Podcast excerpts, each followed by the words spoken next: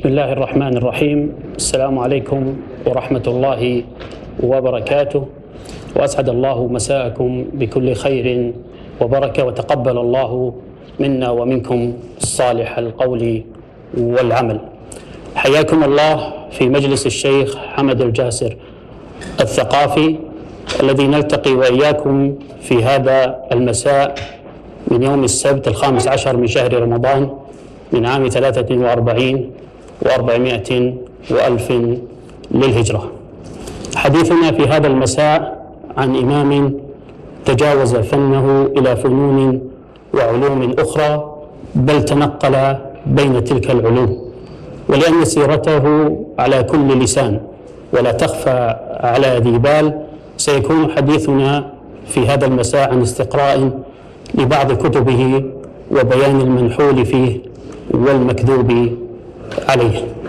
وضيفنا هو فضيلة الشيخ الأستاذ الدكتور عبد السلام ابن محمد الشويعر الذي أشكر له قبول الدعوة. وقبل أن نبدأ فقط جريا على العادة آمل التفضل بوضع الهواتف على الصامت. كما أذكركم بأننا سنفتح باب المداخلات الشفهية بعد المحاضرة وآمل من يرغب في المداخلة بكتابة اسمه على الأوراق التي أمامكم. أدعو فضيلة الشيخ للحديث في حدود أربعين دقيقة ثم نفتح بعدها باب المداخلات. فليتفضل مشكورا ومأجورا. طيب بسم الله الرحمن الرحيم. الحمد لله رب العالمين. وأشهد أن لا إله إلا الله وحده لا شريك له وأشهد أن محمدا عبد الله ورسوله صلى الله عليه وعلى آله وأصحابه وسلم تسليما كثيرا إلى يوم الدين. ثم أما بعد فإني بعد حمد الله عز وجل وشكره والثناء عليه أشكر أخي العزيز الفاضل معا ابن الشيخ حمد الجاسر على تفضله بهذا اللقاء والترتيب له وكم له من أياد ومن أفعال جليلة في إحياء مجلس والده وفي إحياء ونشر كتب والده إضافة لأمر ثالث في سعيه في صلة ود أهل أبيه. فجزاه الله خيرا وبارك فيه وفي ما رزقه من الذرية. حديثنا في هذه الليلة حديث عن أمرين شيقين مجتمعين معا. كل واحد من هذين الأمرين تشرئب له النفوس وتأنس به أنفس المختصين. أول هذين الأمرين حديث عن الكتب والثاني حديث عن إمام من أئمة المسلمين وهو الإمام الشافعي رحمه الله تعالى. أما الكتب فإن الكتب عند عشاقها والمعتنين بها بل وعند هواتها كذلك هي أنس حديثهم وفاكهة مجالسهم يتفكهون بالحديث عن جديدها وعما فيها وعن أصولها والمنحول فيها والمزيد والمنقوص وعن الفروقات بين نسخها وغير ذلك مما يكون سببا لسمرهم في مجالسهم وفاكهة حديثهم. ولذلك فإن الحديث عن الكتب حديث شيق لا يعرف ذلك المعنى فيه إلا من كان عاشقا محبا للكتب. والشق الثاني من حديثنا عن إمام لو لم يقل فيه إلا وصف الإمامة لكان كافيا في الدلالة على مكانته. هو الإمام محمد بن إدريس الشافعي رحمه الله تعالى الذي أجزم أنه لم يأتي بعد القرون المفضلة القرون الثلاثة التي كان آخر القرون شيوخه فإنه من القرن الرابع. وأعني بالقرن الرابع بالمعنى الذي فسر به حديث النبي صلى الله عليه وسلم. فإن قول النبي صلى الله عليه وسلم خير القرون قرني ثم الذين يلونهم ثم الذين يلونهم أن المراد بقرنه صحابته والذين يلونهم هم التابعون. والذين يلونهم وهو القرن الثالث تابع التابعين. والشافعي إنما أدرك تابع التابعين فهو من القرن الرابع بمعنى هذا الحديث. وقد جاء في بعض ألفاظه ثم الذين يلونهم فيدخل فيه الشافعي وأحمد. أقول إن بعد القرون الفاضلة والأعصار الثلاثة الأولى لم يأتي رجل ملأ الدنيا بعلمه وأثره الذي بقي باقيا إلى ساعتنا هذه بل لا يكاد يوم من الأيام يأتي إلا ويذكر اسمه على منبر من منابر الجمعة أو يذكر في مجلس علم إما ذكرا لاسمه الصريح أو نسبة لاجتهاده وفقهه أو لمن انتسب إليه نسبة تشريف وتعلم أعني به الإمام الشافعي رحمه الله تعالى. ويكفي في الدلالة على مكانته أن أهل العلم لم يجمعوا أن أحدا يصدق عليه حديث النبي صلى الله عليه وسلم أن الله عز وجل يبعث على رأس كل قرن من يجدد لهم دينهم لم يتفقوا إلا على اثنين عمر بن عبد العزيز على رأس القرن المئة, الثانية ومحمد بن إدريس الشافعي على رأس المئة الثالثة حينما توفي سنة 203 من هجرة النبي صلى الله عليه وسلم. والشافعي الحديث عنه بحر لا ساحل له ولكن أريد أن أبين أمرا أن الله عز وجل قد جمع للشافعي أمرا قلما يجتمع لأحد مثل ما جمع له فإنه قد اجتمعت له الأمور الأربعة التي ذكر أهل العلم أنها قلما تجتمع لأحد ممن عني بالعلم الشرعي وهو معرفة العلم والبيان عنه والتدليل له والمجادلة فيه والمناظرة. هذه الأمور الأربع قلما تجتمع لأحد. فمن كان عالما ربما لم يكن مبينا ومعربا فلسانه لا يستطيع أن يبين ما في نفسه من العلم. ومن كان قادرا على بيان علمه لربما لم يستطع الاستدلال له. ومن استطاع الاستدلال لربما لم يستطع المناظرة والمجادلة والانتصار له حين ذاك. وهذه الأمور الثلاثة بعد ما رزقه الله عز وجل من العلم واضحة بينة في كتبه. بل قد يكون الشافعي من أظهر من أظهر هذه الثلاثة. ولا أكتفي بذلك ولا أدلل على ذلك إلا بكلمة رجل من أهل الأدب وهو الجاحظ. حينما ذكر كتب الشافعي فقال نظرت في كتب هؤلاء النبغة الذين ينبغون في العلم فلم أرى أحسن تأليفا من المطلبي كأن لسانه ينظم الدر. وقد صدق فإن الشافعي رحمه الله تعالى ذو بيان ولغة وكم ألفت من الكتب قديمة وبعضها متأخر إلى قبل قرن أو قرنين قد صدرت أو ألفت ثم صدرت مؤخرا في بيان الاحتجاج بلسانه وقوة منطقه وأن من اعترض على لغته فليس بمصيب بل ألفت كتب في شرح كتب يعني مفردة في شرح ألفاظه الغريبة. الأزهري صاحب التهذيب في المزهر إنما يشرح كلام ونص كلام الشافعي الغريب من كلامه. وذلك يعني إن جاءت مناسبة الإشارة له أن المزني في مختصره لم يورد شيئا من كلامه هو وإنما يورد نص كلام شيخه الشافعي بنصه. فكل من جاء في غريب المزني فهو في الحقيقة إنما يشرح كلام الشافعي بنصه. ولذا فإن الشافعي ملأ الدنيا وشغل الناس بمعنى الكلمة لفضله ومكانته. ومن كان كذلك فلربما نسب له ما لم يقله ووضع عليه ما لم يكتبه. وما ينسب للشافعي مما لم يقله إنما هو لأجل أن يروج هذا الشيء. كما قال السكسكي من فقهاء الشافعية مذهبنا ومذهب صاحبنا أن أن الشعر يزدان بالفقيه ولا يزدان الفقيه بالشعر. فإذا نسب الشعر للشافعي أو لعلي بن أبي طالب رضي الله عنه فإن ذلك يكون سببا لرواجه وانتشاره وقبوله عند فئام من الناس. وأما الشافعي وعلي قبله رضي الله عنه فإن كونه شاعرا أو ليس بشاعر لا يزيد من مكانته. ولا يرفع قدره فقد رفعهم الله عز وجل بأمر آخر هو أفضل من ذلك وأخذ ذلك مذهبا للشافعي من قوله ولولا الشعر بالعلماء يزري لكنت اليوم أشعر من لبيدي. والمنحول على الشافعي أولى من التعبير بالمكذوب لأنه قد يكون صوابا لكنه ليس كلامه أو أنه قاله بمعنى أو نحو ذلك أو في سياق معين. وهذا المنحول على الشافعي تارة يكون من الشعر. فكم نسب فكم نسبت أبيات للشافعي؟ لم يعرفها الشافعي وإنما قيلت بعده. ومن المنحول عليه منحول في آراء فقهية. وقد تناول ابن حجر في توالي التأسيس بعضا من الآراء الفقهية المنسوبة للشافعي ولم يكن الشافعي قد قالها وإن قال بعضها في مقام المناظرة دون ما عداه. وقد يكون المنحول إليه غير الآراء الفقهية ما يتعلق بالقصص والأخبار وهذا كثير.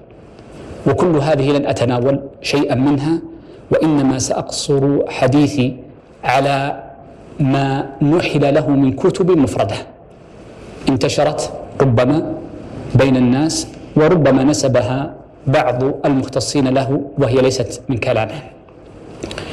الشافعي رحمه الله تعالى ألف كتبا كثيرة كان مكثر التأليف. فألف في العراق ثم ألف بعد ذلك في مصر. وما ألفه في العراق لم يبق منه شيء. وإنما هي نقول ينقلها بعض العراقيين عنه هنا وهناك موجودة ومبثوثة في بعض الكتب نقل جمعا منها البيهقي في المعرفة. وسبب ما فعله الشافعي عندما انتقل لمصر أنه أخذ كتبه فنقحها وحسنها وزاد عليها ما تعلمه من أحاديث لم يكن قد اطلع عليها في رحلته الأولى. ولذلك الإمام أحمد لما سئل عن كتب الشافعي وأيهما أولى كتبه التي ألفها في العراق أم كتبه التي ألفها في مصر؟ قال عليك بكتب الشافعي التي وضعها بمصر فإنه وضع هذه الكتب بالعراق ولم يحكمها ثم رجع إلى مصر فأحكم ذلك. الشافعي أخذ كتبه وأحكمها وأغلب ما زاده عليها هي النصوص الشرعية التي جاءت من طريق العراقيين إذ كان أغلب الحديث الذي وقف عليه الشافعي هو حديث الحجازيين من المكيين والمدنيين فلما ذهب إلى العراق وسمع منهم واطلع على حديثهم وقف على أحاديث لم يكن قد وقف عليها قبل كما في رحلته الثانية حينما قال لأحمد إذا صح لك الحديث يا أحمد فاكتبه لي لأعمل به فإنه لا يعلم جمع الأحاديث في ذلك الزمان كل أحد. من الكتب التي نسبت للشافعي وحدث فيها كلام طويل وهو أول الكتب التي سأتكلم عنها الكتاب الذي يسمى رحلة الإمام الشافعي.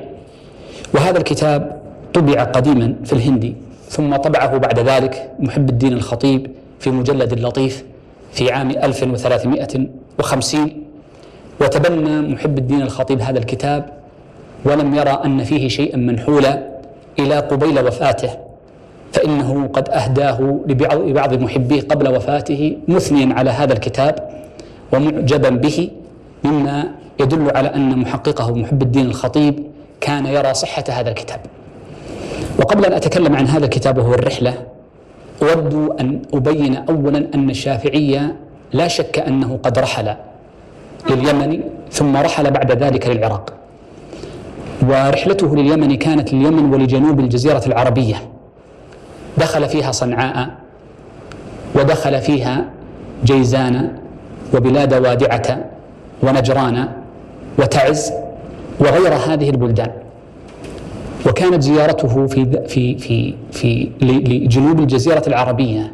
كان مبكرا بعد وفاة شيخه الإمام مالك المتوفى سنة 179 كما أثبت ذلك ابن أبي حب ابن أبي حاتم في المناقب بأن الشافعية إنما ذهب لليمن بعد وفاة مالك وهذا له أثر سيأتي بعد قريب. ولأنقل بعض ما جاء من أخبار الشافعي في رحلته لليمن التي قد تذكر في ذلك قبل أن ننتقل لهذا الكتاب المنسوب إليه. مما جاء في رحلته لليمن أن الشافعية حينما زار اليمن زار بلدانا ليتأكد من مسائل حديثية وبيان حقيقة ما نقل في ذلك. فنقل البيهقي أن الشافعي قال أن ما حكي أن النبي صلى الله عليه وسلم أوجب على أهل اليمن الحلل في الديات والثياب معروف عند أهل نجران فقد سألتهم فأجابوا ذلك كثيرا. وقال أيضا فيما نقله عنه ابن خزيمة من طريق ابن عبد الحكم المصري عن الشافعي أنه قال أي الشافعي سافرت إلى جيزان ووادعة الموجود في الأثر وداعة ولعلها وادعة لأن بلاد وادعة معروفة وموجودة وجزء منها هو ظهران الجنوب. قال ووادعة ثلاثا وعشرين سفرة. أسألهم عن حكم عمر رضي الله عنه في القتيل وأحكي لهم ما روي في ذلك عنه. فقالوا ما كان هذا ببلدنا قط. ثم إن الشافعي عقب على قولهم هذا قال والعرب أحفظ شيء لأمر كان. فذهاب الشافعي رحمه الله تعالى اليمن كان فيه سؤال للعلم ورواية عن الشيوخ فقد روى عن قاضي صنعاء وبعض أصحاب ابن جريج في اليمن. مع أن ابن جريج كان مكيا لكنه روى عن بعض أصحابه الذين كانوا في اليمن في صنعاء وغيره. وقد روى الشافعي غرائب حين زيارته لليمن وجنوب الجزيرة. فمن ذلك ما نقل المزني عنه أنه قال أي الشافعي إن شاء الله قوم باليمن يشق أحدهم لحمه ثم يرده فيلتئم من ساعته. قال ويقال إن غذاء إن غذاء أولئك اللبان. وذكر أيضا ابن عبد الحكم أن الشافعية قال أعجب من سمعت من النساء أو أعجب من سمعت من النساء نساء بتهامة يحضن لتسع سنين. ثم قال رأيت بصنعاء جدة بنت إحدى وعشرين سنة حاضت بنت تسع وولدت اب ابنة عشر وحاضت بنتها ابنة تسع وولدت ابنة عشر. ونقل عنه غرائب في الفراسة وغيرها وبعض الطرائف وكلها ثابتة بأسانيد صحيحة منها ما قال رأيت باليمن أعميين يتقاتلان والذي يصلح بينهما أبكم. وهكذا وغيرها من القضايا الكثيرة التي نقلت في ذلك. نرجع لموضوعنا الأصل وهو الكتاب. هذه الرحلة نقلت بعض الأخبار التي وردت من باب أن هذه الرحلة حقيقة وأنها مدونة وأن لها أسانيد صحيحة منها ما نقله ابن خزيمة من طريق ابن عبد الحكم ومنها ما نقله ابن أبي حاتم من طريق وراق الحميدي عن الحميدي عن الشافعي وغيره. لكن هناك رحلتان انتشرت في الكتب وطبع بعضها وليس شيء منها صحيح عن الشافعي. أولى هاتين الرحلتين الرحلة المطبوعة المشهورة وهي رحلة طبعت في نحو ثلاثين صفحة أو أكثر تذكر قصصا كثيرة عن الشافعي ومقابلاته بل إنها تحكي هذه القصة كالرواية. قلت وقال والأضرب لك مثالا بأول هذه القصة حينما أسندها مؤلفها للربيع بن سليمان. قال قال الشافعي فارقت مكة وأنا ابن أربع عشرة سنة. لا نبات بعارضي من الأبطح إلى ذي طوى وعلي بردان يمانيان فرأيت ركبا منيخة سلمت عليهم فردوا علي السلام فوثب إلي شيخ كان فيهم فقال سألت بمن ألقيت علينا السلام إلا حضرت طعامنا؟ قال الشافعي وما كنت علمت أنهم أحضروا طعاما فأجبت مسرعا غير محتشم فرأيت القوم بدوا يأخذون الطعام بالخمس ويدفعون بالراحة فأخذت كأخذهم كي لا يستشنع علي مأكلي. قال والشيخ ينظر إلي ساعة بعد ساعة ثم أخذت السقاء وشربت ريا وحمدت الله تعالى وأثنيت عليه. قال فأقبل علي الشيخ وقال أمكي أنت؟ قلت نعم مكي. قال قرشي أنت؟ قلت قرشي. ثم أقبلت عليه وقلت له يا عم بما استدللت علي قال أما في الحضر أما في الحضر طعام؟ من أحب أن يأكل طعام الناس أحب أن يأكلوا طعامه وذاك في قريش خصوصا. ثم أطال في انتقاله إلى المدينة وملاقاته لمالك وأن مالكا زوده بصاع تمر واحد كفاه إلى أن ذهب إلى الكوفة. هذا هذه الرحلة رويت بإسناد غريب كما قال الذهبي في الميزان فقال إن إسنادها في غاية الغرابة لأنها نقلت من طريق الربيع عنه ورواها عن الربيع أبو بكر محمد بن إبراهيم ابن المنذر ثم بعد ابن المنذر أسماء مجاهيل لا يعرف كثير منهم وهو محرف في أغلب الكتب. ولذلك أعلها ابن حجر بجهالة هؤلاء المناكير وقال إن في هذه الرحلة أشياء منكرة. من ذلك أنه اجتمع بمالك وكان عمره أربعة عشر عاما وهذا غير صحيح وإنما اجتمع بمالك بعد ذلك. قال ومن مناكيرها أنه حضر مجلس مالك فسمعه يملي الحديث وكان كلما أملى حديثا كتب كتبه الشافعي بريقه. فسأله مالك عن ذلك فقال أكتبه لأحفظه. ثم سرده الشافعي عليه قال ولا يثبت ذلك عنه. وفي هذه الرحلة أيضا أن مالكا زوده إلى الكوفة بصاع تمر بعد ثمانية أشهر بقي عنده فيها وهذا غير صحيح فإنه لم يرحل إلا بعد وفاة مالك. وأنه أي الشافعي ذهب للكوفة فوجد محمد بن الحسن فاستعار منه كتاب أبي حنيفة فحفظه في ليلة واحدة. وهذا غير صحيح وإنما استنسخه الشافعي ولم يحفظه. وأنه خرج بعد ذلك فشيعه الأوزاعي وابن عيينة وأحمد وهذا أيضا غير صحيح. فإن الأوزاع فإن الشافعي لم يدرك الأوزاعية وابن عيينة لم يكن بالشام ولم يرى الشافعي أحمد في رحلته الأولى وإنما رآه في رحلته الثانية. إذ في رحلته الأولى كان أحمد دون العشرين وكان في رحلته وكان في طلبه العلم والحديث ولم يكن بعد متمكنا ليشيع الشافعي. إذا فهذه الوقائع كلها تدل على أن هذه الرحلة وما وقع فيها غير صحيح. هناك رحلة أخرى قد تكون بطولها أوردها مسندة البيهقي في مناقبه أي مناقب الشافعي وأورد نص هذه الرحلة بطولها. واغتر بالبيهقي كثير من المترجمين فنقلوها عن البيهقي بنصها كالفخر الرازي وعدد جم نقلوها كذلك.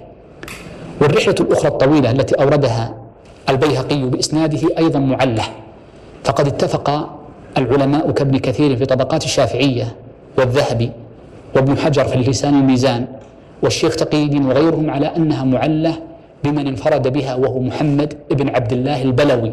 وقد رواها عن خاله آه، عمارة بن زيد الذي قال كنت صاحبا لمحمد بن حسن ثم نقل عنه هذه القصة.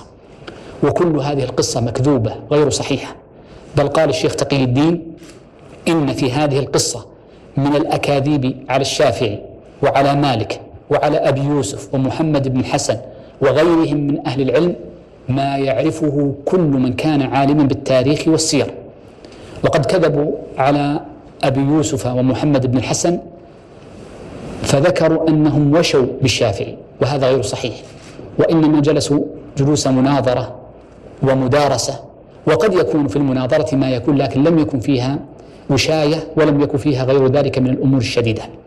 وكلام أهل العلم في إنكار هذه الرسالة وما يتعلق بها كثير ولكني أردت أن أبين أن كلا الرحلتين الرحلة التي جاءت من طريق البلوي والرحلة التي وضع لها إسناد من طريق ابن المنذر عن الربيع بن سليمان أن كليهما ليست بصحيحة ولا يصح إثباتها ولا نسبتها للإمام الشافعي رحمه الله تعالى. أنتقل بعد ذلك إجازا للكتاب الثاني الذي هو محل إشكال وخاصة قبل نحو من تسعين سنة حينما ثار حوله ما ثار من كلام كثير وصار فيه جدل بين أعيان الأدباء وأعيان الفقهاء في مصر في ذلك الوقت. أعني بهذا الكتاب كتاب الأم الذي هو من أشهر كتب الشافعي رحمه الله تعالى بل, أك بل هو أكبرها. وسبب الإشكال في هذا الأمر كتاب ألفه زكي مبارك الذي يحب أن يسمى بالدكاترة. حينما ألف كتابا كان عنوانه ربما مستفزا لبعض المتخصصين وغالبا ما يكون العنوان سببا لإثارة الجدل حول الكتاب وإن كان مضمونه ليس بحقيقة ذلك العنوان. فألف كتابا طبع في قريب الخمسينات من القرن الماضي حينما قال في عنوان كتابه إصلاح أشنع خطأ في تاريخ التشريع الإسلامي كتاب الأم لم يؤلفه الشافعي وإنما ألفه البويطي وتصرف فيه الربيع بن سليمان. ثم ذكر كلاما طويلا من جالسه ومن ناقشه ومن ناظره ومن اتصل به هاتفيا ومن وافقه ومن خالفه. وهذا الكتاب جلس أو, أو, أو مكث كثير من المتخصصين في الفقه يناقشه سنوات طوال. فمن أعيان من ناقشه الشيخ محمد أبو زهرة. فقد ناقش هذا الكتاب وتحامل في الرد عليه. وممن ناقشه كذلك الشيخ أحمد شاكر في مقدمته لكتاب لتحقيقه العظيم لكتاب الرسالة. وهكذا العشرات الذين بدأوا يدورون حول هذا الفلك. لأتكلم بإيجاز عن كتاب الأم عند الشافعية. ثم أنتقل بعد ذلك لكلام الذي أثير عند زكي مبارك في هذا الموضوع. كتاب الأم أول من أشار له بهذا الاسم في من وصلنا هو البيهقي الذي هو من أعلم الناس بكلام الشافعي. فقد ذكر أن للشافعي كتابا اسمه الأم وأنه يحوي نحوا من مئة وبضعة وأربعين بابا فقهيا وعدد هذه الأبواب بتفصيلها. وذكر أيضا أن للشافعي كتاب كتبا تسمى بكتب الاختلافات ويعني بكتب الاختلافات الكتب التي سماها الشافعي اختلاف فلان وفلان. فقد ألف الشافعي كتابا باسم اختلاف علي وعبد الله ويعني بعلي علي بن أبي طالب رضي الله عنه وبعبد الله عبد الله بن مسعود رضي الله عنه وغالب فقه أهل الكوفة راجع لاجتهاد هذين الصحابيين. وذلك يقولون أوثق الرواة عن علي في الفقه هم الرواة عن عبد الله بن مسعود. وألف أيضا كتابا آخرا كتابا آخر سماه اختلاف العراقيين. وإن كان كثير من الطلبة في الجامعة يسموا يقرأ الكتاب اختلاف العراقيين بالجمع وليس كذلك. وإنما هو اختلاف العراقيين يعني بهما أبا حنيفة وعبد الرحمن بن أبي ليلى اللذين كانا في طبقة واحدة إذ إنما يناقش ويقارن بين الفقهاء إذا كانوا في طبقة واحدة أو متجاورين نص على ذلك أحمد حينما قال اجعله مع أهل عصره. وله أيضا كتاب ثالث في الاختلاف سماه اختلاف مالك والشافعي وهذا الذي سبب إشكالا عند أصحاب مالك ففي فرد جماعة على هذا الكتاب وألفت عليه نحو من عشرة ردود أو أكثر. وأيضا ما يتعلق بسير الأوزاعي وغيرها. المقصود أن الشافعي له هذا الكتاب كتاب الأم. العجيب أن كتاب الأم بعض أعيان الشافعية لم يكن قد وقف عليه.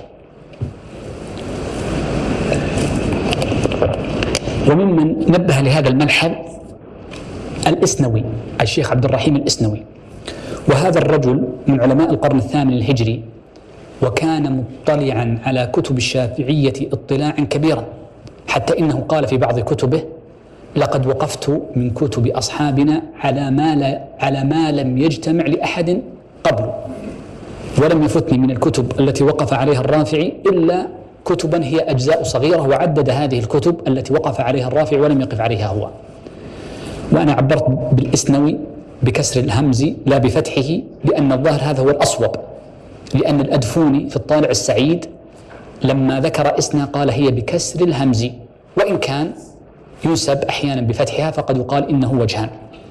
المقصود من هذا أن الإسنوي ذكر في المهمات حينما عقد محاكمة بين الرافعي والنووي وهما عمدة مذهب الشافعية ذكر الإسنوي أن الرافعي لم يقف على كتب الإمام الشافعي جميعا لا على الاختلافات ولا على غيرها من كتبه ومنها الأم. قال وإنما ينقل عنها بواسطة غيره. ولهذا يقول وعن نصه في الأم كذا. ويقول يعني الرافعي وعن نصه في البويطي كذا. قال الإسنوي وهذه عبارته فيما ينقله بالوسائط لشدة احتياطه.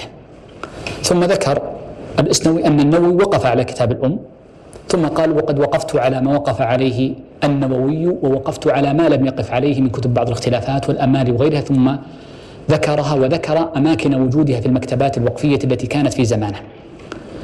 بعد هذه الإشارة التي أوردها الإسنوي تكلم بعد ذلك الإسنوي عن الكتاب الذي وقف عليه في وقته. فقال وكتاب الأم هو نحو خمسة عشر مجلدا متوسطا.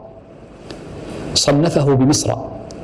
والراوي عنه وهذا هو محل الشاهد قال والراوي عنه هو البويطي. ونقله عنه الربيع المرادي. وبوبه وإن كانت أبوابه مكررة ومسائله غير مرتبة.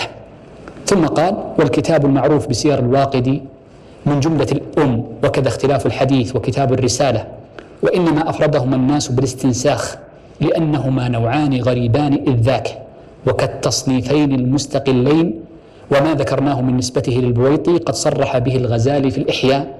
ثم نقل كلام الغزالي عن مكي بن طالب صاحب قوت القلوب أن البويطي قد اعتزل في آخر حياته وصنف كتابه الذي أخذه عنه الربيع بعد ذلك و آه، نسبه لنفسه. هكذا ذكر مكي بن طالب. إذا هذا النص الذي نقلته بنصه عن الإسنوي هو أقوى مما اعتمد عليه آه، زكي مبارك في كتابه حينما نفى هذه النسبة. ما الذي قاله زكي مبارك؟ زكي مبارك يقول إن هذا الكتاب لما وقف على كلام الغزالي نقلا عن مكي بن طالب في قوت القلوب قال إن هذا الكتاب تأليف البويطي. أخذه الربيع ثم نسبه لنفسه وأحيانا ينقل عن البويطي أشياء. وهذا الذي قاله في الحقيقة هو كلام الشافعية جميعا لا جديد. وذلك أن الشافعي كما أظهره نص الإسناد الصريح. ألف كتبا مفردة. فجاء البويطي فجمع ما وقف عليه من الروايات فجمعها في كتاب بترتيب معين. ثم جاء الربيع بن سليمان المرادي وكان أوسع أصحاب الشافعي في الرواية والنقل عنه فجمع كل مؤلفات الشافعي وجعلها في هذا الكتاب الذي سماه الأم. حتى إن الإسلام يصرح أن الرسالة وأن اختلاف الحديث وأن سير الواقدي وسير الأوزاعي هي جزء من الأم وأنه لا يخرج عنه إلا الأمالي وغيرها وهي الكتب التي جاءت من طريق العراقيين والأمالي ليست جزءا من الأم. وهذا يدلنا على أن في ذلك الوقت كان هناك طريقة من التأليف أنهم كانوا يأخذون كلام أشياخ كلام أشياخهم ثم يجمعونه في موضع واحد ويعيدون تبويبه. ففعله مع مالك مجموعة. ابن عبد الحكم طبع مختصره الصغير وجزء من مختصره الكبير الذي شرحه أبو بكر الأبهري. ما الذي فعله ابن عبد الحكم؟ أخذ كلام الشافعي كلام مالك في الموطأ ثم رتبه وألف كتابا سماه المختصر عن مالك. جاء أبو مصعب الزهري وكتابه طبع فأخذ كلام شيخه مالك بن أنس. ورتبه بتبويب شبيه بتبويب ابن عبد الحكم وأخرجه في كتاب طبع مؤخرا باسم مختصر أبي مصعب الزهري عن مالك فكل ما فيه من سبل لمالك. ومثله المزني فإن المزني جمع كلام شيخه الشافعي بنصه ثم نقله بالنص وأورده. وما كان من روايته عن شيخه فإنه لا ينسبه وإنما يجعله سردا. وما كان من رواية غيره عن الشافعي فإنه ينسبه. ومن الطرائف في المزني أنهم يقولون إن المزني في موضع واحد قال حدثني من لا أشك فيه أن الشافعي قال كذا قيل قيل ذكر ذلك ابن باطيش في المغني وغيره أن هذا الذي أبهمه المزني هو أخته أو هي أخته فإنه حدث عن أخته بهذه الطريقة عن الشافعي فكانت أخته آه، هي التي روت عن الشافعي هذا النقل. ثم زعم بعض المتأخرين في زماننا هذا وهذا غير متأكد أن أخت المزني هي أم الطحاوي صاحب المؤلفات. فتكون آه، معرفة بذلك وهذا ليس بلازم قد تكون له أكثر من أخت وهكذا. المقصود أن أن أن هذه طريقة مشهورة. فالربيع بن سليمان كان راوية الشافعي وكان الشافعي معجبا به غاية الإعجاب وكان يقول لو وجدت أني صببت العلم في فيك صبا من, من, من شدة إعجابه بتلميذه الذي كان ينقل العلم عنه نقلا حرفيا وإن كان ليس ذا يعني إفراد باجتهاد ليس منفردا باجتهاد كثير. فالربيع أخذ كتب الشافعي وأراد أن يبوبها على تبويب البويطي فقوله إنه أخذ كلام كتاب البويطي أي أخذ تبويبه بدليل أن كتاب البويطي طبع وليس له إلا نسخة واحدة في أحمد الثالث طبع مؤخرا التبويب متقارب بتبويب الأم لكن المضمون فيه زيادات كثيرة.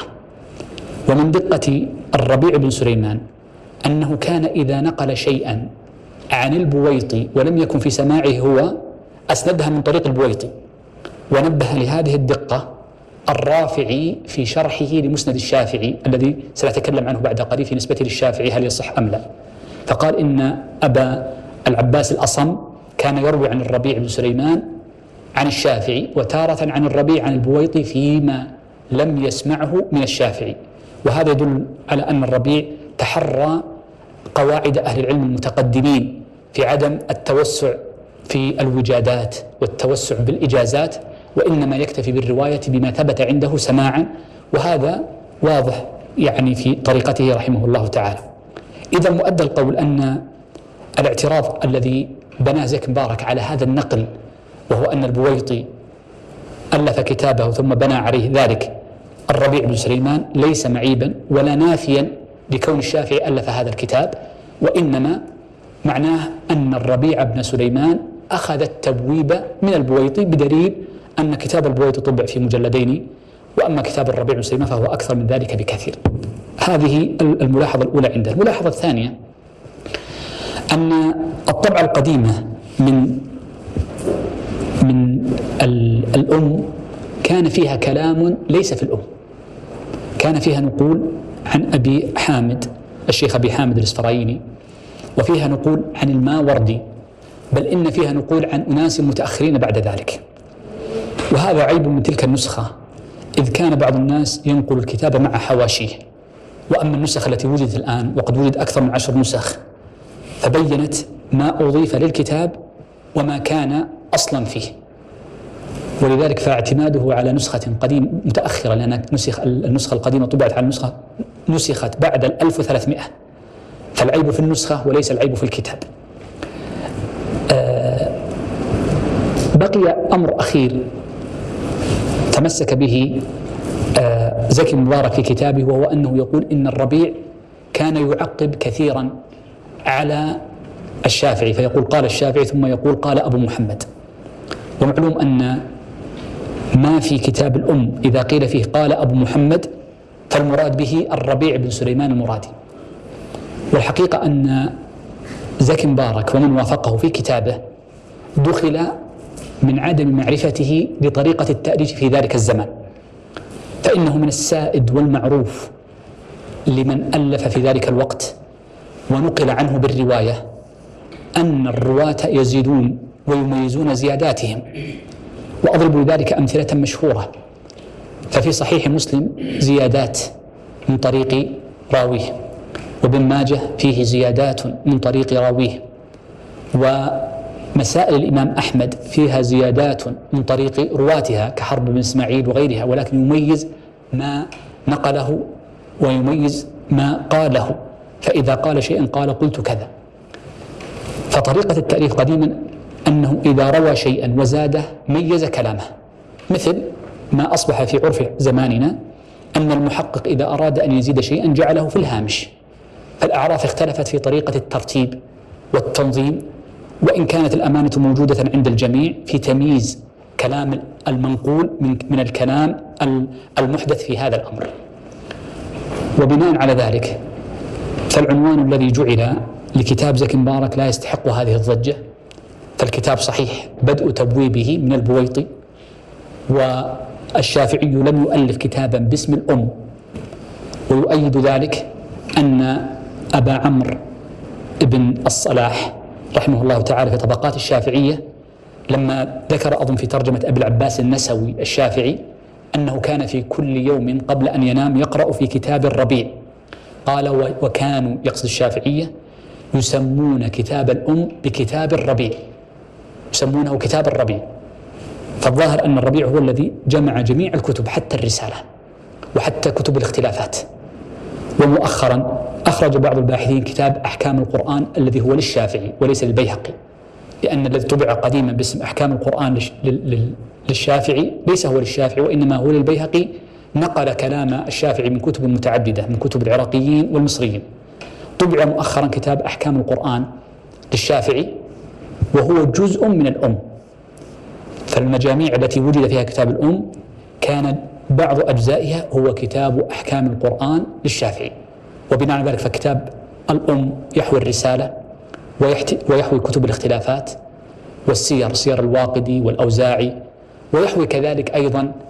ما ذكرت لكم قبل قليل من كتاب أحكام القرآن وكتاب إبطال الاستحسان وجماع العلم وغيرها من الكتب الأخرى التي جمعها الربيع بن سليمان في كتابه. بقي عندنا الوقت شيء قليل جدا لعلي أمر على بعض الكتب التي ورد فيها إشكال للشافعي. من الكتب التي يقع فيها خطأ من بعض المختصين كتاب طبع باسم مسند الشافعي وهو كذلك مسند الشافعي. لكن هذا الكتاب ليس من تأليف الشافعي وإنما جمعه بعض المتأخرين بعده وهو أبو العباس الأصم النيسابوري. رواه عن شيخه الربيع بن سليمان ثم جمع ما نقله الربيع بن سليمان مسندا عن الشافعي إلى النبي صلى الله عليه وسلم فجمع الأحاديث في هذا الموضع. وقد قيل كما نقل ذلك الرافعي في مقدمة الشرح أن هذا المسند مسند الشافعي لم يجمعه أبو العباس الأصم وإنما جمعه له تلميذه أبو عمرو بن مطر. وهذا مسلم بين علماء الحديث ولا إشكال فيه. وفائدة تنبيهنا هنا لطلبة العلم إذا أراد أن ينسب لهذا الكتاب. فمن الخطأ أن يقول رواه الشافعي في مسنده. فإن الشافعي لم يؤلف هذا المسند. وإنما الصواب أن يقول رواه أبو العباس الأصم في مسند الشافعي. وهذه لها نظائر كثيرة مثل مسند ابن الجعد. كثير من الناس يقول رواه علي بن الجعد في مسنده وعلي بن الجعد لم يؤلف هذا المسند وإنما ألفه تلميذه أبو, العب أبو القاسم البغوي فالصواب أن تقول رواه أبو القاسم البغوي في مسند ابن الجعد. ومثل أن تقول رواه آه، مسند علي بن أبي طالب مسند أبي بكر المروذي محمد بن نصر المروزي فما تقول رواه أبو بكر في مسنده وإنما رواه محمد بن نصر في مسند أبي بكر آه، الصديق رضي الله عنه وهكذا. إذا هذا الكتاب الرابع أو الثالث الذي في نسبته اتفاق أن مؤلفه ليس الشافعي لكنه كلام الشافعي جمع من طريق الربيع بن سليمان دون من عداه من طريق أبي العباس الأصم وقيل إن الذي ألفه تلميذه أبو عمرو بن مطر. الكتاب الرابع الذي نتكلم عنه وهو كتاب السنن. فقد زعم بعض بعض المتأخرين أن كتاب السنن إنما هو من تأليف تلميذ تلميذ الشافعي يعني به الطحاوي أبو جعفر الطحاوي. والصواب أنه ليس كذلك وإنما السنن كما قرر في التحقيق المقدمة النفيسة التي خرج بها المحقق خليل خليل خاطر خليل ملا خاطر أن السنن إنما هو من تصنيف الشافعي وأن له رواة كحرملة والمزني وغيرهم وأن الذي وصلنا إنما هو من طريق المزني ومن طريق الطحاوي عن المزني. لا أن المزني أو الطحاوي هو الذي جمع هذا السنن وإنما السنن من تصنيف الشافعي نفسه. وبناء على ذلك يفيدنا عند النسبة نقول رواه الشافعي في السنن. أصوب من أن تقول رواه المزني وإنما تقول رواه الشافعي في السنن ورواه من طريقه المزني هكذا يكون صوابا. من من الكتب التي وأختم بها حديثي كتاب الحقيقة هو من أعظم الكتب جلالة وقدرا وهو كتاب الرسالة. كتاب الرسالة هذا ألفه الشافعي في مراحل مختلفة. ألفه مرة في العراق ثم أعاد النظر فيه مرة وثالثة ورابعة.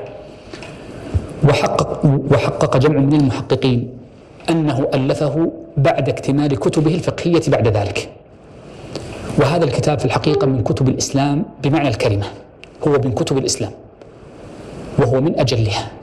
وكل من جاء بعد الإمام الشافعي رحمه الله تعالى فهو عالة على هذا الإمام الجليل في هذا الكتاب خاصة حيث وفقه الله عز وجل لإبانة قواعد أهل العلم من الصحابة وتابعيهم وتابعي تابعيهم فقعد قواعدهم ونصرها في تبويب في غاية اللطافة لم يسبق إليه. ولذلك فإن من أجود طرق التأليف أن تؤلف في فن لم تسبق إليه وتؤلف بطريقة لم تكن معهودة قبلك. فإن هذا هو غاية الذكاء ولا شك. وهو غاية التفنن سواء في العلوم الشرعية أو في غيرها من العلوم. وقد كتبه الشافعي بلغة عالية. ومن نعم الله عز وجل أن النسخة التي بخط تلميذه الربيع بن سليمان المرادي وهو ناقل علمه في مصر موجودة إلى وقتنا ومصورة تصويرا ملونا ومنتشر ومنتشرة بين طلبة العلم وهي موجودة. وزاد هذه النعمة من الله والإحسان أن قام على تحقيق هذا الكتاب. عالم من كبار علماء المسلمين بذل في تحقيق هذا الكتاب ما لم يبذله في غيره من الكتب وهو الشيخ أحمد شاكر. وأقول هذا لما؟ لأن هذا الكتاب كتبه الشافعي بلغة صارت مش مهجورة بعد ذلك. وقد ذكر أحمد شاكر في مقدمته بعض الألفاظ الغريبة التي استخدمها الشافعي والتراكيب اللغوية سواء كانت من لغة ربيعة أو من بعض اللغات التي أخذها من هذيل ومن لغة اليمن التي كانت موجودة في هذا الكتاب. ونسخة الربيع مشكلة بضبطها. وهذه من نعم الله عز وجل ومن باب تمام الفائدة فإن أحمد شاكر بعد أن توفي وجدت في نسخته تصحيحات للطبعة الأولى. طبعت مفردة بعد ذلك أي التصحيحات في طبعة ثانية فتكون أجود من الطبعة التي طبعت في حياة أحمد شاكر في تصحيح بعض الأخطاء الطباعية. هذا الكتاب كتاب الرسالة لا شك أنه للشافعي لا شك نقلا مستفيضا متواترا ولا يشك أحد في ذلك. لكن عندما نتكلم عن المنحول سأتكلم عن أمرين لطيفين.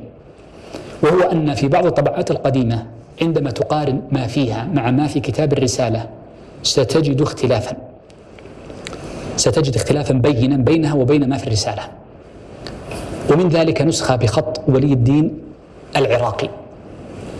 والسبب في ذلك أن لغة الشافعي لما صارت مهجورة بعد ذلك أراد بعض النساخ وإن كانوا من أهل العلم أن يغيروا هذه اللغة بلغة قريبة للغة الدارجة في كتب الفقهاء في القرن السابع والثامن والتاسع وما بعده فغيروا بعض الألفاظ.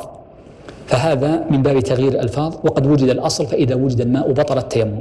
الأمر الثاني وهذه نكتة أن من أكثر الناقلين عن الرسالة وربما خالفه في آرائه الأصولية إمام الحرمين الجويني في البرهان أبو المعالي الجويني. وكثيرا ما ينقل في كتابه البرهان كلاما عن الشافعي إذا بحثت عنه في كتاب الرسالة لم تجده. غير موجود. لا يوجد لا بنصه بل ولا يوجد بمعناه. وهذا عجيب من إمام الحرمين وخاصة أن إمام الحرمين الجويني أبو المعالي يقولون هو أول أو من أوائل من جمع بين طريقتي الشافعية الخراسانيين والعراقيين.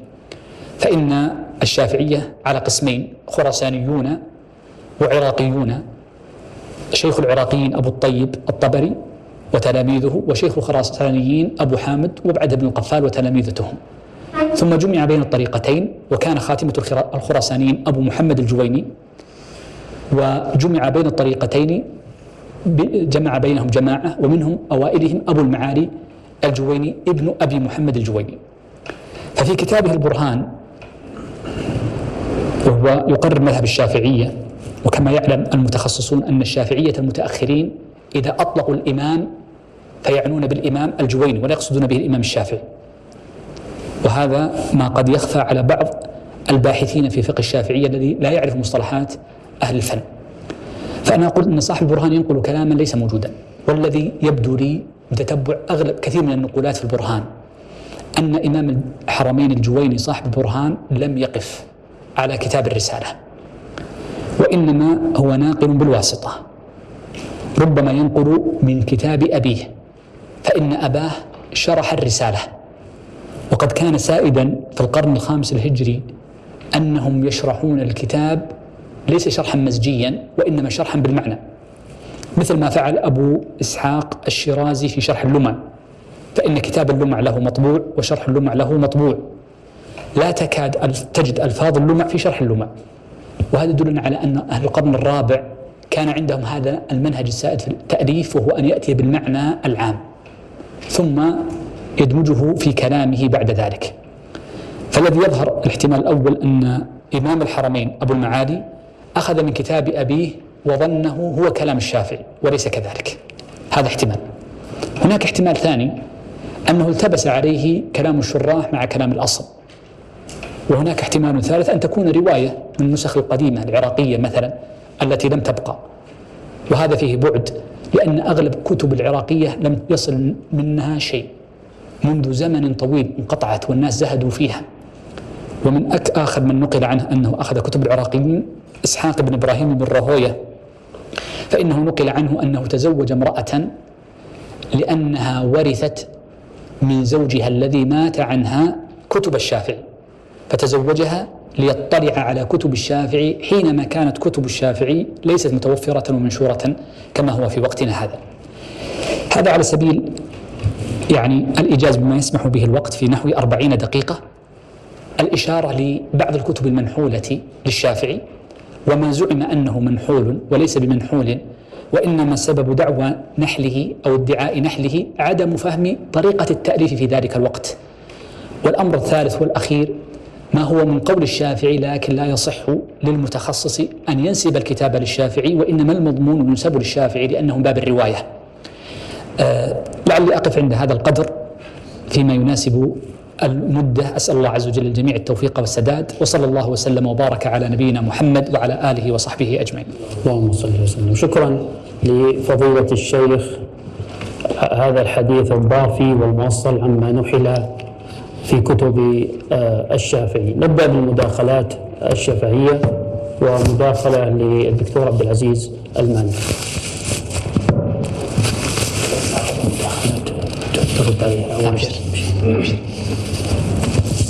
السلام عليكم. شكرا جزيلا على هذا التحقيق الدقيق التوثيق الصارم في تحقيق كتب الإمام الشافعي. ما سأتحدث أسأل عنه لا علاقة له بالتوثيق. له علاقة أنت مررت عرضا بابن باطيش وكتابه المغني. ودي بودي أن أسأل لأني أهتم بهذه الشخصية الفقهية. وأحقق له كتابا الآن أقوم على نشره هل ترى في عمل عمله في كتاب المغني جديدا أم أنه جمع لمن كان قبله؟ من كتب التي كانت بين يديه عندما لأنه كان خازن مكتبة فهو يأخذ من هذه المكتبة وينسخ منها ويضيف فهو جماع في رأيي آه هذا هذا جانب سأسأل. والجانب الآخر الذي سأسأل عنه هو ما يقال بأن بأن فتاوى الإمام الشافعي في العراق تختلف عن فتاواه في مصر. فهل هذا يعد من باب فقه النوازل أم ماذا؟ شكرا جزيلا. شكرا. شكرا. آه، أولا أشكر آه، أستاذي وشيخي الدكتور عبد العزيز فأكن لك الحقيقة. كل الاحترام والتقدير من الصغر وأنا أجلك إجلال وهذه شهادة أعتز بها من جنابكم. أه الحقيقة يعني أه أنا أعلم أن سؤال سعادتكم هو من باب يعني الإفادة وإلا كل صيد في جوف الفرا يعني. لكن يعني لعلي أن أذكر شيئا إن أذنت لي وإلا فالعلم كله عندك. أنت متخصص في باطيش دكتور. أه لا يخفى عليك سلمكم الله أن قضية أو لا يخفى علينا جميعا أن الجمع طريقة التأليف بالجمع هي أحد أنواع التصنيف الثمانية وهو جمع متفرق. وكان هناك تساهل في فترة من الأزمان في قضية الأمانة العلمية إن صح التعبير التي نسميها الآن.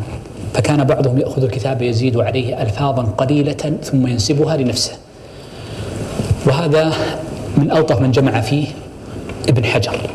فقد نقل عنه تلميذه السخاوي في الجواهر والدرر تسمية عدد من الكتب التي أخذها أحد من أعيان المؤلفين من غيره ونسبها له بزيادات أو بدون زيادات فسمى عددا جما من الكتب على هذه الطريقة.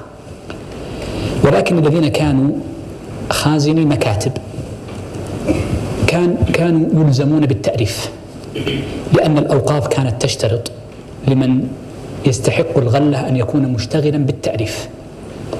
وقد اشتهرت هذه الأوقاف من بعد نور الدين الزنكي حينما أفتاه ابن أبي عصرون وغيره من فقهاء الشافعية في دمشق بجعل الأوقاف لكي تكون مستمرة على أهل العلم لأنه لو صرفها لهم في وقته فسيأتي من بعده ويقطع هذه الغلال عنهم. فاقترحوا عليه اقتراحا وهو نوع من أنواع الترتيب الإداري بدلا من أن تكون مباشرة من الخزانة تكون أوقافا مغلة وبنوا على هذه الفتوى وهذا التعليل أن الأخذ من هذه الأوقاف حكمه حكم أخذ الرزق من بيت المال المسلمين فلا تكون من باب الأجرة. ثم ألف فيها مؤلفات. فكانوا يشترطون أن يكون مشتغلا بالعلم إما مؤلفا وإما مدرسا وإما مفتيا. فكان لا بد أن يؤلف. ولذا كثر التأليف في في الستمائة في آخر الستمائة. والسبعمائة والثمانمائة إلى أن جاء ما يمكن أن نسميه بمصطلح معاصر تأميم الأوقاف يعني بعد دخول الدولة العثمانية في مصر والشام كان هناك تغيير في الأوقاف بناء على فتاوى معينة ولم تصرف في بعض المصارف التي جعلت لأصولها في يعني وجهات نظر كانت في وقتها. فكان التأليف كثيرا جدا. ميزة هؤلاء الذين يؤلفون أنه ربما ينقل لنا من كتاب فقد. كم نقل لنا هذا الناقل من كتب تعتبر عزيزة ونفيسة؟ على سبيل المثال من الكتب التي وصلتنا كتاب فضل العرب لمحمد بن مسلم بن قتيبة. النسخة مليئة بالخروم أجاد محققها بسد الخلل بالنقولات التي نقلت منه من غير نسبة فأمكنه سد بعض الخلل وهكذا عشرات الأمثلة ولا يخفى على شريف علمكم مثل ذلك. فهذه واحدة. الأمر الثاني ابن باطيش آه، هو في المغني جعل الأساس جزئين الجزء الأول متعلق بالتراجم والحقيقة أن فيها فوائد لم أجدها في غيره هل هي من عنده؟ هل هي من منقوله الشفوي؟ هل هي من كتب لم نقف عليها؟ لا لكن أنا وقفت. بالنسبة للقسم الأول فيما يتعلق بأعيان الشافعية وقفت على نكت لم أجدها عند غيره وخاصة في بعض النكت التي تكون مبثوثة بين السطور. وله طبقات شافعية مفرد. نعم صحيح صحيح. القسم الثاني في الغريب. الغريب غالبا آه، أصلا اللغة يعني يقل من يأتي بجديد. هل غادر الشعراء من متردم؟ آه، اللهم إلا يقولون ابن الصاغاني لما جاء وزار في العباب وجمع عددا من الغريب وأخذ من أهل عمان وأهل اليمن وأهل تهامة إلى وصل مكة فبدأ ينقل حتى أسماء النباتات فالصاغاني في العباب أتى وإن كان متاخرا أتى بأشياء لم يسبق اليها لجدته. آه، قيل كم وجد في النهر ما لا يوجد في البحر. فهذا ما يتعلق بمباطيش وأذكر نكتة يعني عن أحد مشايخنا عليه رحمة الله كنت سألته قلت إن في كتب الأصول بالذات لأن الأصول حساس فبعضهم ينقل من بعض آه، نقلا حرفيا خشية الخطأ. فكنت أقول له إن كتب الأصول بعضها ينقل من بعض. فقال إذا قرأت جميع كتب الأصول فاحكم لي حينئذ على هذا الحكم الكلي. فيعني قل ما يجد كتاب لا فائدة فيه. يعني هذا وجهة نظر. إلا يعني والعلم عند الله عز وجل. بالنسبة للشافعي طال عمرك آه، في قضية الفرق بين فتاوى الشافعي في العراق وفتاويه في مصر. آه، كم بنى الناس وخاصة أهل الأدب على اختلاف آراء الشافعي في العراق وآرائه في مصر من أساطير بمعنى كلمة أساطير. وبنوا أسباب كثيرة لا حقيقة لها. الشافعي لماذا قيل إن له يعني إن, إن له قولين؟ ألف كتبا في العراق ثم رجع إلى مصر فحرر كتبه فزاد فيها ونقص. أعظم سبب لتغيير آرائه أو هناك أعظم سببين. السبب الأول أنه كان يؤلف كتب قديما ويقول أنا على طريقة أهل المدينة. فكان يقول قال صاحبنا يعني مالك قال صاحبنا فكان ينتصر لصاحبه. فكتبه القديمة التي ناظر فيها آه، مثل الحجة على محمد بن الحسن وغيره كان آه، يقول قال صاحبنا يعني مالك. فلما نضج بعد ذلك أصبح يرد على مالك فألف كتابا سماه اختلاف الشافعي أو مالك والشافعي. فالزيادة في العلم والانتصار للمدرسة كانت في مرحلة ثم بعد ذلك أصبح نوع استقلال له في الاجتهاد. هذا السبب الأول. السبب الثاني أن مناظرته للعراقيين أثرت ولذلك هناك آراء أخذها من العراقيين. واضح جدا أخذه لهذه الآراء. السبب الثالث وهو الأهم والأوضح والأكبر أن الأحاديث كانت حجازية وشامية وعراقية. ويعنون بالعراقية الكوفية الشافعي أخذ أحاديث الحجازيين مع أن كثيرا من الصحابة لم يكونوا في الحجاز كعلي وابن مسعود وغيرهم. ثم لما ذهب للعراق المرة الأولى أخذ كتب العراقيين واطلع على أحاديثهم. ثم لما زار العراق المرة الثانية اطلع على كتب أهل الأمصار أحاديث أهل الأمصار مثل الشاميين والخراسانيين وغيرهم. وقد كان من تلك الطبقة الذين جمعوا هذه الأحاديث أحمد وقد قال له أحمد هو قال لأحمد إذا صح عندك الحديث فاكتب لنا به لنأخذ به لنأخذ به. فكان أحد أعظم الأسباب أن الأحاديث التي وقف عليها في في مصر لم يكن قد وقف عليها في الشام ولا شك ولا ريب أن الشافعي معظم للنصوص الشرعية تعظيم لا يكاد يقاربه أحد. ولذلك في كتاب الرسالة يعني لا شك أن يقاربه كثير لكن قصدي يعني في في المصنفين ولذلك في الرسالة بين البيان الأول والثاني والثالث من السنة. فبناؤه الأحكام على السنة واضحة وبينة. وله قاعدة مشهورة جدا جدا. ألفت فيها ثلاث مؤلفات. حينما قال إذا صح الحديث فهو مذهبي. ألف فيها السبك الكبير. آه، قول الإمام المطلبي إذا صح الحديث فهو مذهبي. وألف فيها ولي الله العراقي. بنوا على ذلك قاعدة عند الشافعية وهي أن الحديث الذي صح ولم يأخذ به الشافعي يخرج منه وجه للشافعي ولذلك خرج الماوردي وجها لم يسبق له ووافقه عليه النووي أن أكل لحم الجزور ناقض للوضوء. قال لأننا لم نقف في كتب الشافعي على حديث البراء وجابر اللذين صحا في أن أكل لحم الجزور ناقض الوضوء. قالوا فنقول إن مذهب الشافعي كذلك. ومعلوم أن أصحاب الوجوه الذين يحق لهم أن ينسبوا وجها لمذهب الشافعي لا يتجاوزون ثلاثين رجلا. هم أصحاب الوجوه. من عدا فقهاء متعلمون. قد يكون له اختيار لكن ليس له وجه في المذهب. جمع أصحاب الوجوه بعض المتأخرين من الشاميين. فالمقصود أن هذا هو مبناها وهذا هو الظن بالشافعي. وكثير مما قد ينسج حول الشافعي في ذلك هو في الحقيقة ظن وليس بصحيح. بل إن الشافعي عندما ذهب مصر ازداد فقره. زاد فقره كثيرا جدا بل كان في, في, في العراق أكثر مالا. وكان في اليمن واليا على نجران للصدقات فكان أكثر مالا لولا الفتنة التي ابتلي بها. وإنما كان فقيرا جدا إلى حين وفاته. فكيف نقول زاد مالا؟ كان منعزلا عن الناس ذكروا عنه أن فيه شدة انعزال. فكيف نقول أنه انفتح على الدنيا وراءها ولذلك من توقير أهل العلم معرفة السياق التاريخي للحياة والسياق الزماني للعصر. الله يطول شكرا لكم. ثاني ثاني هذه المداخلات للدكتور عبد الرحمن المديرس. بسم الله الرحمن الرحيم. نشكر الدكتور عبد السلام الشويعر على هذه المحاضرة القيمة الذي التي استفدت كثيرا منها. الله يطول في تحقيق نسبة مؤلفات الشيخ العالم الفقيه الإمام محمد بن إدريس الشافعي رحمه الله. آه، الحقيقة ليس لدي آه، يعني آه، ما يتعلق بالموضوع نفسه وإنما هناك بعض الحقيقة النقاط التي أود أن أستفسر عنها. النقطة الأولى تتعلق بأقدم نسخة مخطوطة لكتاب الأم للشافعي. والناسخ وعام النسخ.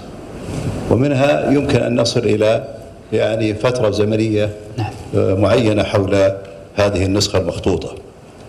النقطة الثانية ما ذكره الدكتور عبد العزيز حول موضوع اختلاف في الفتاوى بين آه، في فتاوى الإمام الشافعي في العراق ومصر. آه، هناك يعني حديث كثير يتردد حول هذه النقطة وهو أن إقامته أولا كانت قصيرة في مصر يعني من 199 إلى وفاته أظن 203 أو 204 آه الأمر يتعلق بطبيعة السكان في في مصر. هل هي طبيعة يعني تختلف؟ ففقه النوازل والفتاوى المتعلقة بهذا الموضوع أيضا لها علاقة بطبيعة سكان مصر بخلاف سكان العراق. فربما يكون له فتاوى مختلفة في هذا المجال غير ما ذكرته في ما يتعلق بقضايا آه، هذه الفتاوى. النقطة الثانية هي خارج سياق الموضوع وتتعلق بظاهرة انتشار المذهب الشافعي. هذه الظاهرة الملفتة للنظر آه، فيما يتعلق بالاتصال الجغرافي لانتشار المذهب. فنعلم أن المذهب الشافعي انتشر بشكل خاص على السواحل المدن الساحلية والبلدات وهناك اتصال جغرافي لهذا الانتشار في سواحل الجزيرة العربية في ساحل تهامة والمناطق القريبة منها وجنوب الجزيرة العربية وساحل عمان وفي الساحل الغربي والشرقي للخليج إضافة إلى شرق إفريقيا. ثم وصولا بعد ذلك إلى جزر الهند الشرقية وما تعرف ببلاد الملايو هذه الظاهرة في الواقع الملفتة بحاجة إلى دراسة. كيف انتشر في هذه الأقاليم دون غيرها؟ السبب الأول في نظري طبعا وهو معروف لدى الكثيرين التجار ودورهم في هذا المجال والعلماء وطلاب العلم ثم السلطة السياسية في بعض هذه الأقاليم ومنها الدولة الأيوبية وقبل ذلك الدولة الزنكية والدولة الرسولية والطاهرية في اليمن دورها في تثبيت هذا المذهب. نعلم أن المذهب الحنفي وصل إلى اليمن مبكرا لكنه لم يدم طويلا ثم ساد بعد ذلك المذهب الشافعي وتعمق واستمر إلى وقتنا الحالي فيما أن المذهب الحنفي لم يدم طويلا في هذه الأقاليم. ظاهرة انتشار المذهب الشافعي في المناطق الساحلية والمناطق السهلية دون, دون غيرها. إذا نظرنا إلى ساحل الخليج الشرقي والغربي شرق الجزيرة العربية نعلم أن المذهب الشافعي كان من أقدم المذاهب في منطقة بلاد البحرين أو الأحساء في الوقت الحالي ظهر في القرن الثالث وبداية القرن الرابع الهجري والدليل على ذلك ما ذكرته كثير من المصادر ووصوله بعد ذلك إلى مناطق أخرى ثم أيضا الشرق الساحل الغربي أنها امتداد والاستثناء فقط بلاد فارس. عموم بلاد فارس انتشر فيها المذهب الشافعي. هذا يعتبر استثناء لكن الغالب على ذلك هو أن هذا المذهب انتشر في الأقاليم الساحلية في مناطق وأقاليم مختلفة من العالم الإسلامي. شكرا جزيلا. شكرا لك دكتور عبد الرحمن. أثار آه، ثلاثة أمور. الأمر الأول فيما يتعلق بأقدم نسخة مخطوطة من كتاب الأم. نعم آه، بالنسبة للنسخ المخطوطة لكتاب الأم الحقيقة لم أراجع ذلك لكن يعني يتداول المختصون أن هناك نسخ وجدت متقدمة في القرن أظن السادس الهجري سنة 500 ولكن الحقيقة يعني يحتاج إلى مراجعة. ما أستطيع أجزم شيء لكن وجد يقول أكثر من عشر نسخ خطية للأم آه، يعني وجلها ملفقة يعني تلفق بعضها بعض اللهم إلا نسخة أو نسختان تكون كاملة. الموضوع الثاني هو انتشار مذهب الشافعي. نعم. بالنسبة لانتشار مذهب الشافعي هذه قضية يمكن أن تفسر بأكثر من تفسير. تفضلت التفسير الجغرافي قد تفسر أيضا بالتفسير السياسي قد تفسر أيضا بتفسير اقتصادي. هناك من وجدت دراسات في التفسير الاقتصادي في انتشار المذاهب. أحمد تيمور باشا له كتاب يتعلق بانتشار المذاهب ويفسرها تفاسير أخرى كذلك. آه، في ظني أن كل هذه الأمور محتملة.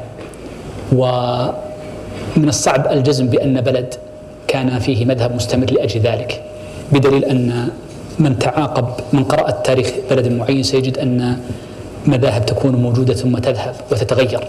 كما أن القوميات التي تعيش في بعض البلدان قد تذهب وتعود كذلك. المذهب الشافعي دخل اليمن مبكرا لا شك. وقد ذكر أول من أدخل هذا المذهب وكان إدخاله في الجند. فقد ذكر الجعدي في كتاب طبقات فقهاء اليمن وهو من أقدم من ألف في تاريخ اليمن وطبقاته أن آل أبي عقامة آه، التغلبيون هم أول من أدخل مذهب الشافعي لليمن وكان إدخالهم له في مدينة اسمها الجند حيث يوجد فيها مسجد معاذ بن جبل رضي الله عنه ونقل المتأخرون أن الشافعية جاء الجند والجند من المحافظة التابعة لتعز فهم أول من انتشر ولذلك يقولون لا يوجد شافعي في اليمن إلا وهو من تلميذ من تلاميذ هذه الأسرة إلى أن جاء يحيى ابن أبي الخير العمراني المتوفى سنة 558 ثم أصبح الناس كلهم من أهل اليمن أعني على طريقته وكتابه البيان وانتشر انتشارا كبيرا حتى قال بعض أهل العراق لما وصلهم كتاب البيان للعمراني قالوا لم نكن نظن أن في اليمن إنسان حتى رأينا كتاب البيان من شدة يعني إعجابهم بهذا الرجل. آه، أيضا بالنسبة لقضية اختلاف الفتاوى أنا أؤيد أن اختلاف الفتاوى تختلف باختلاف الناس والبلدان. صحيح. ولذلك متقرر أن من قواعد الفتوى الحاجة من, تغر من, من قواعد الفتوى العرف من قواعد الفتوى المصلحة. لكن لماذا قلت هذا الكلام عن الشافعي؟ الشافعي لم يفتي وإنما ألف قواعد عامة القواعد العامة كلية لا تتغير. التطبيق الفردي عليها بأحد المسائل هو الذي يتغير. وبعض الباحثين لما جمع أقوال الشافعي القديمة والجديدة والتي نصوا على أن الاعتماد على الجديد إلا في بضع وعشرين مسألة على القول القديم جمعها من المعاصرين أحد الباحثين من أندونيسيا وطبعت في مجلد ضخم عندما تقارن بين الفتويين تجد أن قوله في مصر أشد. ولا أقول بين الفتويين وإنما أقول بين القولين لأنها قواعد عامة. من حيث الشدة قوله في مصر أشد. فليس حكما كليا وإنما يعني خلينا نقول يعني نسبي نسبي. ولذلك نفرق دائما بين الفتوى وبين التأليف. التأليف كلي في قواعد كلية وقواعد عامة. هذه وجهة نظري. ولا الفتوى أنا أؤيدك 100% سعادة الدكتور أن الفتوى تتغير. تغير كلي لا شك في ذلك. الكل الكل يقر من علماء الأصول بذلك. شكرا لكما. المداخلة الثالثة للأستاذ محمد الأسمري. بسم الله الرحمن الرحيم.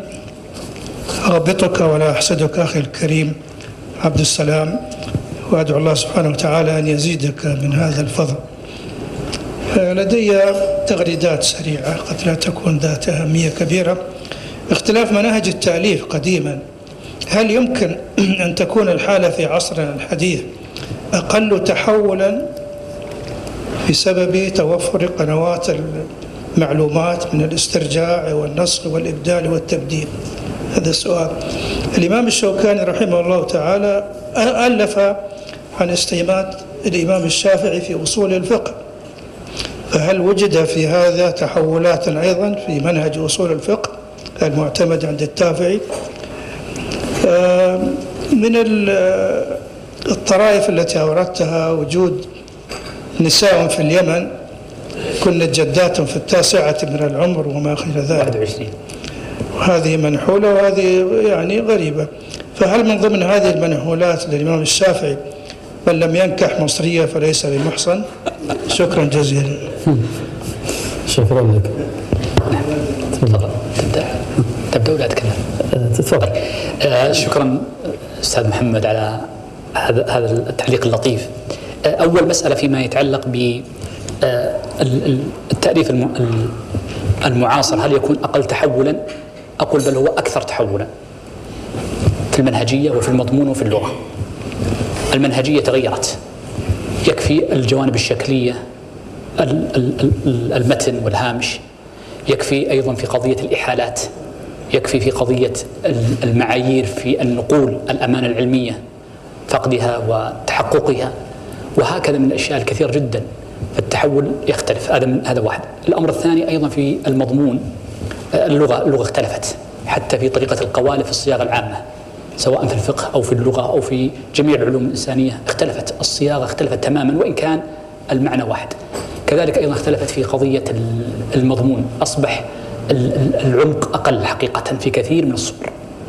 ولذلك يعني يعني في كلمة جميلة لعلي رضي الله عنه ألف كتاب في شرح هذه الكلمة.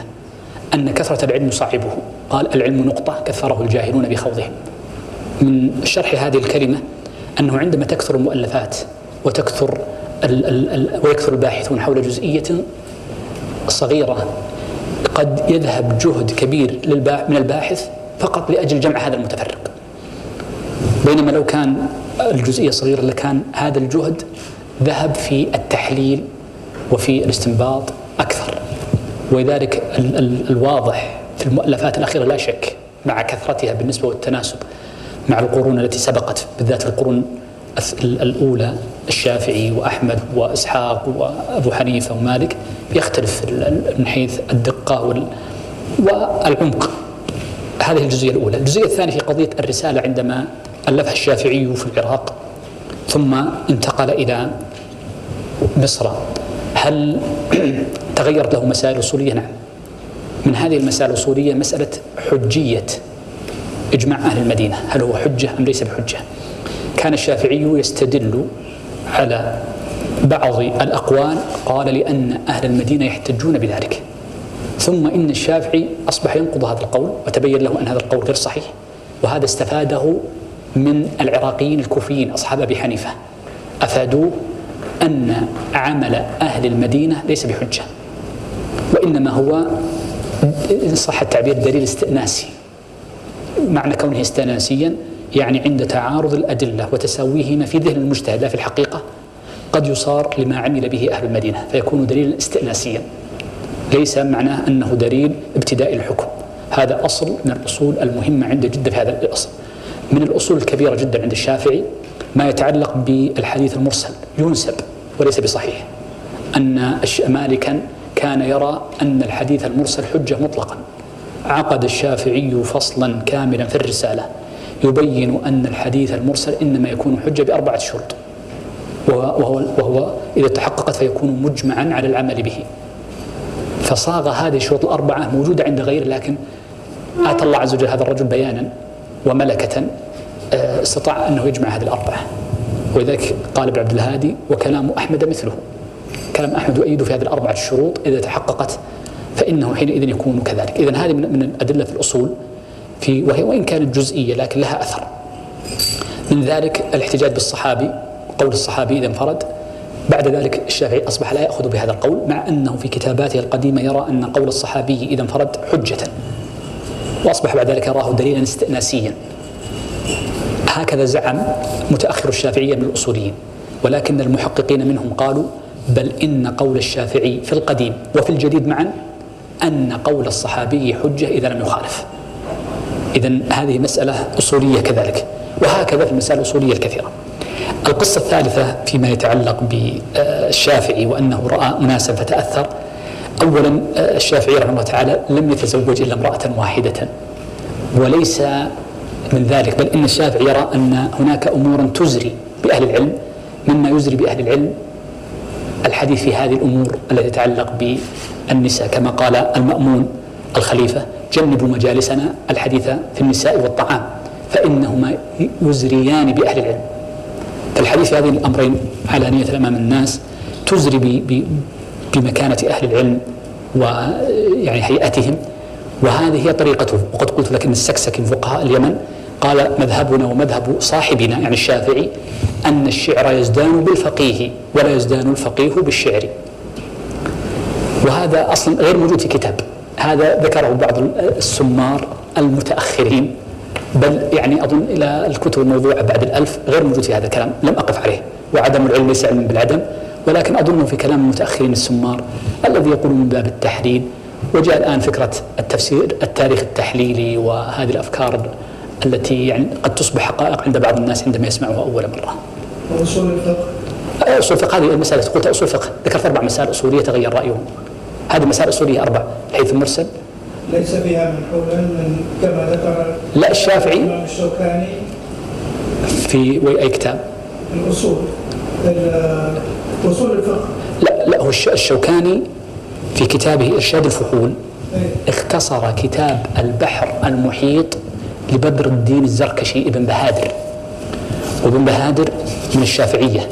كما تفضل الدكتور عبد العزيز كان ناظر مكتبة وقفية وكان جل وقته في المكتبة فجمع في كتبه ما لم يجمعه أحد.